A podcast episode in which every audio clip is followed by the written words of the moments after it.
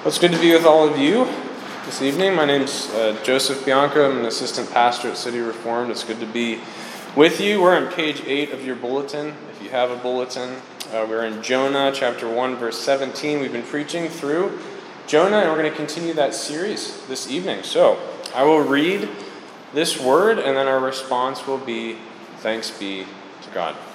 So, hear the word of the Lord from Jonah, beginning in chapter 1, verse 17. And the Lord appointed a great fish to swallow up Jonah. And Jonah was in the belly of the fish three days and three nights. And then Jonah prayed to the Lord his God from the belly of the fish, saying, I called out to the Lord out of my distress, and he answered me. Out of the belly of Sheol I cried, and you heard my voice. For you cast me into the deep, into the heart of the seas, and the flood surrounded me and your waves and your billows passed over me. And then I said, I am driven away from your sight. Yet I shall again look upon your holy temple. The waters closed in over me to take my life. The deep surrounded me. Weeds were wrapped about my head at the roots of the mountains. I went down to the land whose bars closed upon me forever. Yet you brought up my life from the pit. O Lord, my God. When my life was fading away, I remembered the Lord, and my prayer came to you into your holy temple. Those who pay regard to vain idols forsake their hope of steadfast love. But I, with a voice of thanksgiving, will sacrifice to you what I have vowed I will pay. Salvation belongs to the Lord. And the Lord spoke to the fish, and it vomited Jonah out upon the dry land. This is the word of the Lord. Me pray and ask the Lord to direct the preaching of his word. Gracious Father, Lord, we come uh, before the living God. Lord, we've, you've given us your very word, and pray, Father, that we would take it with such gravity. Lord, that it would impact us, that it would change our lives, but that we would receive it as the creation and you as the creator. Lord, that through this very word you speak to your people throughout the generations and today. So, Father, give us hearts that desire to hear and desire to be changed by it. Father, use even my weak words, Lord, for your glory. We pray it in the name of Jesus. Amen. Did you ever wonder why Americans produce and love movies like Rambo?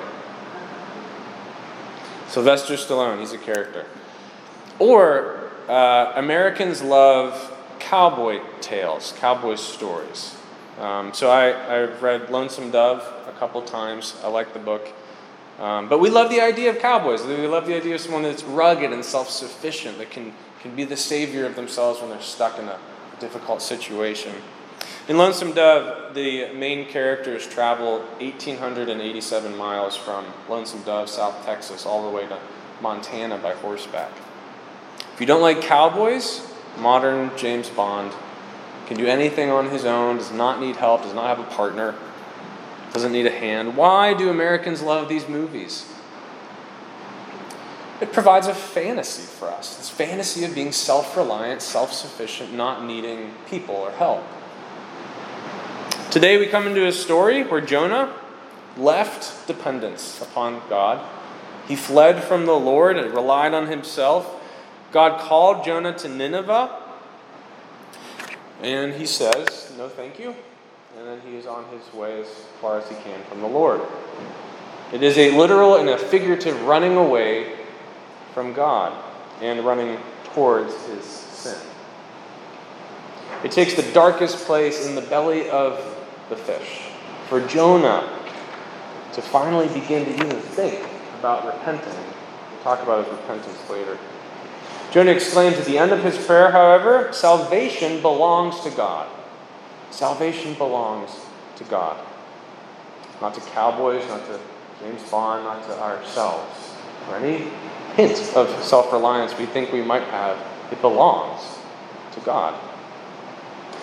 This section of Scripture begins and ends with this fish, and, and we'll deal with the miracle of the fish throughout the sermon. But for now, I want you to notice the text begins with Jonah being swallowed by this fish, and it ends with him being vomited out by this fish. Jonah speaks of this trial as a pit, a great distress. But that fish, that vehicle of his great distress, becomes the same vehicle God uses for his salvation. So I want to first begin by understanding the distress of Jonah. We're going to look at that. Second, we're going to see the answer of the Lord. And then third, what it means to be raised to the heights of God's grace and salvation. So let's look at the distress of Jonah. Jonah continues his descent downward, down to Joppa, down in the ship, down in the water, down into the belly of the fish, and then verse 6, down at the bottom of the sea floor, the land that is at the bottom of the sea. So I want to note a couple of thing, things about Jonah's distress to help you understand the situation. The first is that the belly of this great fish is not the main description we have of his distress in this passage. In fact, most of the description is not what it's like hanging out in the belly of a fish. Most of the description we read in this text is actually language of drowning. It's drowning. Look, look with me. Verse 3 You cast me into the deep, into the heart of the seas, and the flood surrounded me, and your waves and your billows passed over me.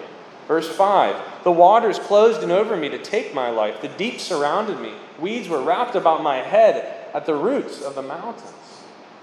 Verse 6 I went down to the land whose bars closed upon me forever. Being stuck at the bottom of the sea like gates closing over you. Verse 7 When life was fainting away. This is all description of drowning and it's actually not that different than language we would use today.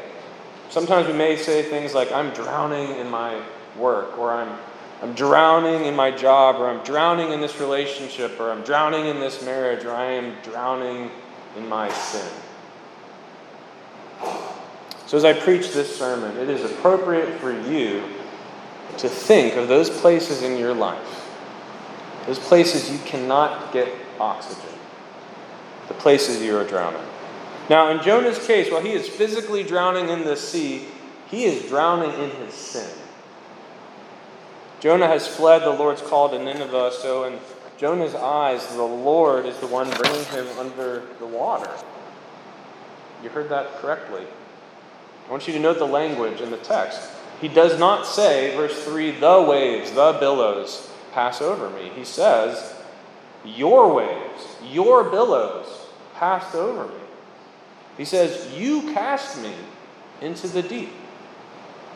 Now, this is important because it affects our understanding of how we understand Jonah in the belly of this fish. So let me argue this point with you. Is the main thrust of this text about the fish? Is most of the description about the fish? Some of it, some of it is. Three places, verse 2, out of the belly of Sheol I cried. Now that's interesting because it's not even the belly of the fish, it's Sheol, it's the grave. Then verse 10, the fish vomited Jonah out. In verse 1, he was in the belly of the fish three days and three nights, but that's it. That's all we have. But the majority of the text is one drowning. It's a downward movement going as low as you can to the bottom of the sea. I believe the key to understanding the miracle that Jonah is alive alive after being inside a great fish, alive after having seaweed closing over him, is to understand this word appointed in verse 1 appointed. In Hebrew, and at the end of the chapter, it is the, sorry, not the end of the chapter, the end of the book, it's the same word that God uses, this word appointed, when he appoints a plant to grow over Jonah and give him shade. It's a miracle that that happens. The word appointed has this meaning of God ordained. The point being that this was miraculous, what we are witnessing with Jonah. So I don't want to spend too much time on this, but for those of you who have studied Jonah before, who try to work it out, is this a shark? What kind of shark was it? Was it a whale? Was it a big fish? How could Jonah survive three days and three nights? If you focus on the explaining a miracle, then you have missed the point of this text. Of course, a man cannot survive three days and three nights in a fish. Of course, if you are stuck at the bottom of the sea and the gates, the bars close over you, you cannot breathe. You will die. And of course, if you're flung off a boat in a storm, you're going to drown in the sea. The purpose of this section of this poetic prayer is, is to point to the only one who can save from situations like these. In these trials, the purpose is to point to the salvation of God. If you miss that it is God who has both appointed Jonah to be swallowed and appointed Jonah to be saved. If the focus is not on God's salvation, then you gravely miss the point of this text. I believe Jonah really did spend three days and three nights in the belly of a fish. And I believe his survival was a miracle of God. Look, if it's hard for you to believe a story like this, that God could cause a man to survive three days and three nights in a fish, then you have a very small view of the power of God. Let me push it a bit further. If you don't believe that God could preserve a man from what should kill him, then you won't believe that God could raise a man after being dead for three days and three nights. I'll talk about this text relationship to Jesus later in the sermon. But the very least, this text pushes us to ask the question do we believe God has this kind of power? That he could raise a man from the grave, from Sheol, verse 2. The text also invites us to experience the distress of Jonah. Where in life are you in the pit? In great distress. Where in life are you drowning? Where in life has your sin taken you so deep to the heart of the sea that you feel you cannot escape? The pit in the Bible is the place of helplessness, the place where you come to the end of yourself the psalmists often talk about being brought up from the pit. In Genesis, Joseph will remember is thrown down into the pit and abandoned by his family. Job talks about being ransomed from the pit. Other biblical authors use this language of pit. Isaiah, Ezekiel, Lamentation, Zephaniah all use the language of pit. Sometimes God's people are brought to the end of themselves. Perhaps today, this week, you've come into church today in great distress, in a pit. Maybe for some of you, it was events long ago, and you're still there. For all of us, at some time in our lives, it is our sin. Our sin drives us away from God, down, down, down to the bottom of the sea to death. What is that for you? The good news for Jonah and for us is even in that darkest place, you are not alone. The Lord answers Jonah. I want to look at that now. This is our second point. The answer of the Lord. I'll tell you a story of the time the Lord answered me. I got Giardia once.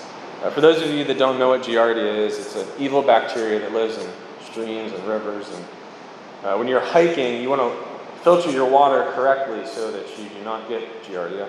It will make you violently ill. I was hiking with a friend in St. Louis. It was the winter of 2013. It was about 10 degrees outside. And so at that time, all the water was frozen over, including the creeks. So you couldn't tell what was running water versus still water. And you want to filter running water, never filter still water. Pro tip by experience. That night I was making a fire, and my, um, my friend Ben, I asked for him to go and filter some water. Making the fire, I hear off in the distance bang, bang, bang. He came back and said, Ben, what are you doing? I said, I had to break through the ice to get to the water. Well, that night I drank an entire Nalgene full of that water. And Ben, by the grace of God, for whatever reason, was cold, didn't drink any. And when I woke up in the morning, there was a, a puddle under me of frozen water because I had sweat. And the condensation created this frozen puddle under my bag. Um, I still had to hike the five miles out, being sick like this, and then be driven home by Ben. And I remember um, this is why I'm telling you this story. I was back at the house and I was laying under this blanket and I was shivering, and I literally thought I was going to die. Like I thought this was it. And I remember running to the bathroom and I was on the floor. And it was as if every pore in my body all of a sudden just opened. And water didn't drip off my nose, it ran off my nose onto the ground. And it was at that point I did think I was going to die. And I remember praying in a very serious prayer. Like, Lord, I am I'm not ready to go. Please save me. And I kid you not, in an instant, it stopped. And I was okay. And the Lord answered. Now, I am sorry if that story grossed you out. I left a lot of details out to try to protect you. Um, but I want to focus on what it was like to be answered by God to be answered by the God of the universe. When you are in that pit, when you are in distress, when you feel so alone, there is no greater relief to uh, that distress than to be answered by the God of the universe. I want you to look at verse 2, verse 4, verse 6, and verse 7. We see Jonah call out to God, and God answers. Verse 2 I called out to the Lord out of my distress, and he answered me. Verse 4 Then I said, I'm driven away from your sight, yet I shall again look upon your holy temple. Verse 6 Yet you brought up my life from the pit, O my God. Verse 7 When my life was fainting away, I remembered the Lord, and my prayer came to you into your holy temple. To have the Lord answer you in your darkest hour is no small thing. His promise is that He will not leave you or forsake you, but when you are in that pit, you feel left, you feel forsaken. You see, why does Jonah say things about his prayer reaching the temple? He says it twice, verse 4 and verse 7. See, at that time, Jonah, a good Israelite, would have wanted to be near to God and thus near to the temple. God's Spirit, His presence, literally resided in the temple. So, a good Israelite was close to God by being close to the temple priests were closest to God because they were closest to the temple. The high priest had direct access to God. But Jonah was far away. Would God hear his prayer? And yet he says, My prayers reached the temple. I shall again look upon your holy temple. In that dark place, Jonah cried out to God, and God heard him. Today, if you've come to church in the pit of distress, if all you can see around you is darkness, if you're so deep in your sin that the Lord feels a million miles away, I want you to hear this. He is near to you. You may have left him, but he has not left you. I'll tell you what, when you're in that place and the sin and the shame cover you to the point where you feel dead, spiritually dead, cry out to God. Cry out to him. And the promise is that he will answer you. But if you're like me, and like Jonah, you may need to be brought to the end of yourself. There's no small thing that the Lord answers his people. I want to just make a note here, a bit of a note of warning to all of us, myself included. We do not need to wait until we are brought to the end of ourselves to repent of our sins. I've been talking generally about the pit, and you know that language of pit, it's used to mean a lot of different things, but I want to pin the tail on the donkey here. Jonah is not sick. Jonah does not have giardia. He doesn't have anyone trying to come and kill him. He doesn't have any enemies against him. He's in that pit because of his sin. That's why he's there. And you know, this is offensive to us and our modern sensibilities today that, that God might, one, tell us that we have sin, tell us that there's something wrong with us, but that, two, that He might intentionally put us in a place that only He can get us out of. To show us that real evil exists. not just out there. We all believe evil exists out there, but that evil exists in here, in me.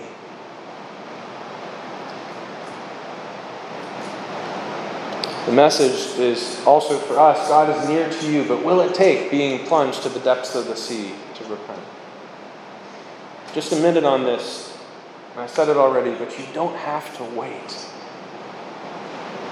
If there's ongoing sin in your life, you don't have to wait to repent. He is near to you. He will forgive you. He is, as Joe, Jonah says, steadfast in his love, gracious. It's very interesting. Verse 8 Jonah says, Those who pay regard to vain idols forsake their hope of steadfast love. You know, steadfast love in Hebrew, that chesed, is the word for grace, sometimes simultaneously, synonymously used as grace. It's interesting because even in Jonah's prayer, while Jonah says true things, he does not say, I trusted in idols. I have forsaken the Lord. He says, those people. But Jonah just ran away from God. Maybe Jonah trusted in the idol of, and we don't know Jonah's heart, but comfort. Maybe the idol of his own desires. Maybe the idol of loving man, fear of man over fear of God. I'm not convinced here that Jonah's repentance is actually complete in this prayer, as beautiful as it is. We know actually that he sins later at the end of the story. It may not be complete. But let me ask you is your repentance ever complete? Do you ever get to the depths of your sins and say, I've finally repented of all of it? Of course you don't. There's always more sin, it's always deeper. But let me encourage you with this for God, for Jonah here, his repentance is sufficient. It's sufficient. So don't wait to repent. Repent of all you can repent of, but then trust in the graciousness of God. That in time He will give you and reveal to you more, of more times that you can turn back to Him. But that when we come to the Lord, we repent of our sins, it is sufficient. He does forgive us. He saves us. Now, this moves us to our third point the salvation of God, the heights of His grace. The heart of this text is the salvation of God. Jonah ends with this prayer uh, in verse 9 Salvation belongs to the Lord. Salvation belongs to the Lord. And the pit, this is not the pit you're thinking of for Americans and even good natured Pittsburghers. Even us, is to think we don't need salvation to the degree God says we need it. We think we need a little bit of saving. But on the whole, we're okay. We think I'm fine. You know, I have my my bank account and my car and my Netflix on Friday night, and I'm okay with a, a little bit of sin. We think sin of we think of sin as something we can deal with on our own. That we're mavericks, we're cowboys. We we don't need help in dealing with our sin. We Americans get caught in the the biggest sin of all, which is to think that we are self sufficient, that we don't need help, that we can make it on our own. Certainly, that we don't need God's help, not to the degree He says we do. We downplay our sin. You might think my sin's not that bad. I'm not hurting anyone. A little look here, a, a little white lie there, a little stealing, just a little bit. But I want to I want to push us on this just a second, and I don't want you to rate, don't raise your hand, but think about it in your minds. Have you ever taken whatever that small sin of yours is to the end, to see where it goes, see where that sin leads? You know, at first it's it looks like a a ripple maybe in a stream, a small eddy, but then when you follow that stream down, you see the end. You see the waterfall. You see the the water crashing on the crags of the rock, you see death. You have to see the end of sin in order to see what you're being saved from. Every sin leads to death. Every sin. Jonah forgot the salvation of God, and it took him seeing the end seeing the darkness, seeing the pit, the waves and the billows, to remember salvation belongs to God alone. We Americans, if the evil one prevents us from seeing the end, and often for a lot of us this is true. If we're prevented from seeing the extent of the sin, then the evil one's won the day, so to speak. In order to see the salvation of God, you have to see the depths of your sin, where the sin leads, where it takes you. If you look down the path long enough, you will feel and know your need for salvation, for God's salvation. So, look, there's two types of people in this room that are going to wrestle with this concept differently. The first is people like me, people who minimize their sin and therefore develop this, this pride of self sufficiency we've been talking about. But there's a second kind of people um, people who only look at their sin. They look at their sin and they say, I know how bad it is. It's, it's horrible, but they never entrust it to the Lord. They never rest in Him. They never call out to God. We must be neither people. We must be this. We have to see the end of sin and so recognize the heights of God's grace and His salvation. But at the same time, we must hand over our whole selves, all of our sins to the Lord in our shame resting in the truth that you are loved. So let me speak to the first group, a group like me, for just a second. I read over vacation uh, Ralph Waldo Emerson and Henry David Thoreau. Um, and if you've read these men, you understand that they are responsible for this rugged individual. They're responsible for Rambo. Okay? Put it that way. Um, these guys were a big deal in the 1800s, the 19th century. So they called themselves transcendentalists. Don't, get, don't focus on that word too much. Henry David Thoreau wrote a book called Walden. And in Walden, he built a cabin with his own hands at the edge of Walden Pond, where he lived in near isolation for almost two years. Now, we look, on, we look at this and we say, wow, what a man, living, what a rugged man living by himself for two years, surviving on bread and butter alone, and building a whole cabin with just an axe. Give you an idea of his uh, personality. When Thoreau was challenged by a farmer, this is in his own book, Walden, the farmer said to Henry David Thoreau, Thoreau, what if you need more nutrition than just bread and butter for dinner? Thoreau responded, If I were asked to survive on steel nails, then I would eat steel nails. So that is transcendentalism. That is uh, living in the present. The, the divine transcends to now. That is rugged individualism, and that is America. That is us. If you don't believe that, look at our media. I don't need God. I don't need help. I can do it on my own. Brothers and sisters, it's me. The gospel is nearly the opposite. We were created for relationship. We were created to know God. We were created to be dependent and needy creatures, we were created in order to be saved. Is this you? Are you a transcendentalist? A rugged individualist? Do you see your need for relationship, especially with the living God? Do you let people into your life? Do you know your need for dependence? Let me go back to the second group. Second group is focused solely on their sin to the exclusion of God. They know their sin, they know how bad it is, at least they think they do. But that sin and that shame traps them, and it becomes this horrible and vicious cycle. Literally, like the bars keeping them down to the bottom of the sea. Your biggest struggle is not believing that you, sorry, is, is not that you don't believe you have sinned or that your sin leads to death. Your biggest struggle is believing that God loves you.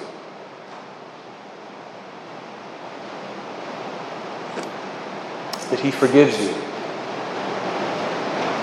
That He gave His Son for you.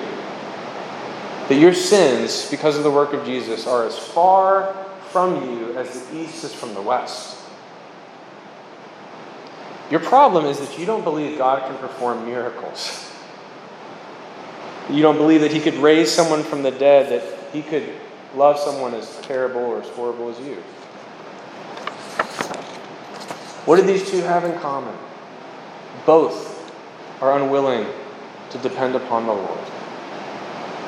Both are unwilling to say that salvation entirely belongs to God. We see both in Jonah, we see a man ashamed for running away, but we also see a man who had to be pushed to the brink of death because of his pride. The truth is, God is so big, He's so mighty, He's so powerful, that there is not a sin that you could commit that He is not powerful enough to forgive. Jonah says his love is steadfast, He's gracious. At the same time, God is so big, so powerful, so mighty, and so holy that He will not hesitate to do what is necessary in your life to turn you from your sin into Himself to fight our rugged individualistic hearts. He is wonderful and fearful, and He is gracious and loving. Let me close with this. We know that Jonah is a type of Christ. We think theological typology just means foreshadowing Jesus. And we have to be careful when we, when we talk about types of typology, types of uh, messianic figures in the Old Testament that point to Jesus. But in the New Testament, Jesus just directly says it. he says, This is pointing to me. And I'm just going to read the three verses he says it. They're very short. This is Jesus speaking, Matthew 12 40. Some of these are in your additional scriptures. For just as Jonah was three days and three nights in the belly of the great fish, so will the Son of Man be three days and three nights in the heart of the earth. Matthew 16 4. An evil and adulterous generation seeks for a sign but no sign will be given to it except the sign of Jonah. So he left them and departed. In Luke 11, verse 30, For as Jonah became a sign to the people of Nineveh, so will the Son of Man be to this generation. All of these occasions that Jesus is talking, two of them are to the Pharisees, and one of them is to a group of skeptics. Jesus says to them, You will get no sign except the sign of Jonah. And what is the sign of Jonah. That just as Jonah was three days and three nights in this great fish, so Jesus will hang on a cross, a sign, a risen sign, raised up so you could see it, for three days and three nights. He will, will be dead. Jesus knows what it's like to taste death. Jesus knows what it's like to then live the miracle of resurrection. Jesus knows what it's like to go down into the pit, to descend into hell, is the language of the Apostles' Creed. He knows what it is to feel pain, to be abandoned, to feel forsaken. You see, Jesus descends into a pit that you and I will never go into, but it's a pit that we belong in, or rather, we should be in. I deserve to be down there. I deserve to be in the belly of the fish, to be at the bottom of the sea. But Jesus goes and he takes my place, and he takes your place. Do you believe in God's steadfast love that his grace is so great that he would take your place? Doesn't end there. A miracle happens. He's raised from dead. He conquers death. He secures for us eternal life. Do you believe that God is powerful enough to perform a miracle like this? If you believe Jesus was raised from the dead, then you, you can believe that Jonah survived three days and three nights in the belly of the fish. Now, that fish, which God used as a vehicle of death, became a vehicle of life for Jonah. That cross, which was a vehicle of death for our Lord Jesus, became a vehicle of life for you.